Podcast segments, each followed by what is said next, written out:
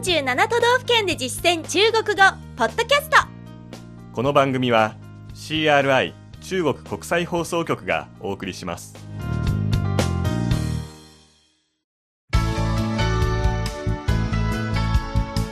大家好。皆さんこんばんは。47都道府県で実践中国語第60課です。ご案内は私張井関東梅田健ですこの講座では日本の各都道府県で出会う中国人との会話を目標に学んでいきます。先月は福岡県を取り上げました。今月のテーマは同じく九州の大分県です。大分の知名度は中国ではまだあまり高くないですがなんといっても日本一の温泉県ですのでこれを切り口に大分に関する中国語を学んでその魅力を伝えられるようになりましょう。では最初の内容大分県の基本情報に入りましょう。本文を聞いてください。張さんが大分に来たばかりの中国人の役で私が現地に住む日本人の役です。温泉にて湯上がりに。泡得太舒服了。那就好。大分还有碳酸沙子和泥温泉等等。一共有多少温泉？源泉有四千多个而大分的面积是六千三百四十一平方公里，这么密集，太幸福了。人口呢？差不多一百一十五万，一万日元上的福泽谕吉，小时候就在这里生活。では今の会話を日本語で聞いてみましょこの温泉に入るの気持ちよすぎます。それは良かったです。大分にはまだ炭酸や砂、泥などの温泉がありますよ。全部でどれくらいの温泉があるんですか？源泉の数は4000余りです。ちなみに大分の面積は6341平方キロメートルです。こんなに源泉が密集しているんですか？幸せすぎます。人口は？およそ115万人です。1万円札にある福沢諭吉も幼い頃ここで生活していましたよ。続いて重要な単語の確認です。最初の単語は大分県、大分县。大分县。気持ちがいい、舒服。舒服。決まり文句です。ならよかった。那就好。那就好。炭酸、碳酸。碳酸。皆さんがよく飲む炭酸飲料は碳酸飲料。碳酸飲料のように表します。次です。砂、沙子。沙子。泥、泥。泥。合わせて、全部で、一共。一共。源泉、源泉。源泉。密集している、密集。密集。そして最後に突然の豆知識でしたけれども、はい。福沢諭吉、福泽谕吉。福泽谕吉。えー2024年に1万円札のね、デザインも変わってしまいますから、そうですね皆。さんぜひその前に大分行ってこの豆知識を 中国語で披露してみてください。ちなみに新しいデザインになるのが渋沢栄一さんですけれども、うん中国語で何と言えばいいでしょうか？色泽容一。色泽容一。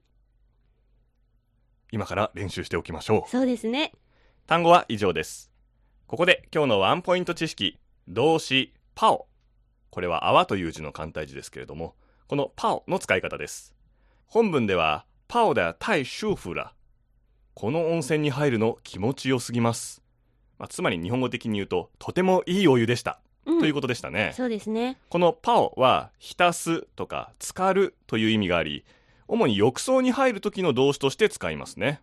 また、食べ物漬物などを漬けるという意味もあるのでぬか漬けとかキムチなどのおかずをパオツァイパオツァイと言いますこの意味の延長として、時間をだらだらと潰すとか、暇つぶしをする、こういったようなことも、パオと言えます。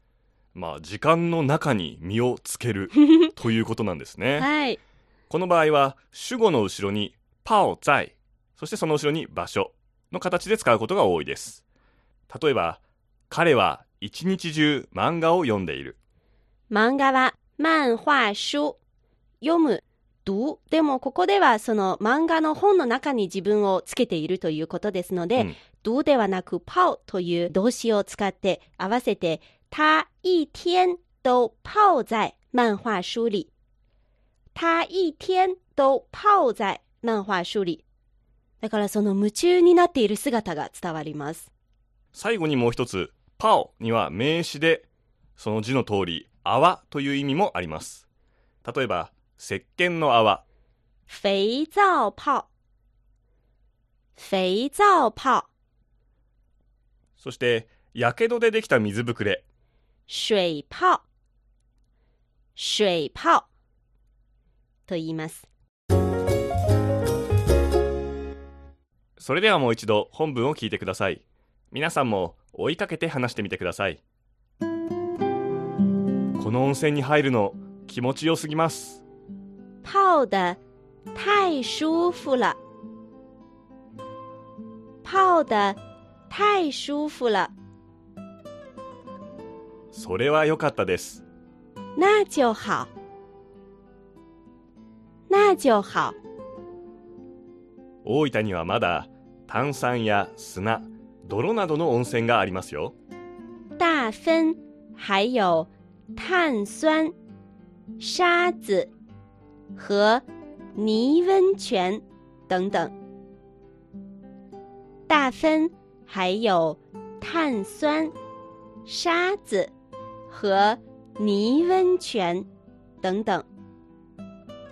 全部でどれくらいの温泉があるんですか一共有多少温泉？一共有多少温泉？ 源泉の数は4000余りです源泉有四千多个。源泉有四千多个。ちなみに大分の面積は6341平方キロメートルです而大分的面积是六千三百四十一平方公里，而大分的面积是六千三百四十一平方公里。こんなに源泉が密集しているんですか幸せすぎます这么密集，太幸福了！ 这么密集，太幸福了！人口は人口呢？人口呢？およそ115万人です差不多一百一十五万，差不多一百一十五万。 1万円札にある福沢諭吉も幼い頃ここで生活していましたよ。一万日元上的。福泽谕吉，小时候就在这里生活。一万日元上的福泽谕吉，小时候就在这里生活。今日の授業はここまでです。次回は大分編2回目の内容大分のグルメについてですどうぞお楽しみにここまでのご案内は私、張井関と、梅田健でしたそれでは、シャツ見。再见 CRI 中国国際放送局の語学番組をお聞きいただきありがとうございます。レッスンの本文やポイントは CRI のホームページでご覧いただけます。詳しくは CRI 日本語で検索してください。また、CRI の日本語放送は Facebook と Twitter でも情報を発信しています。最新ニュースや中国の豆知識、かわいいパンダの写真まで内容盛りだくさん。Facebook と Twitter で CRI 日本語と検索してください。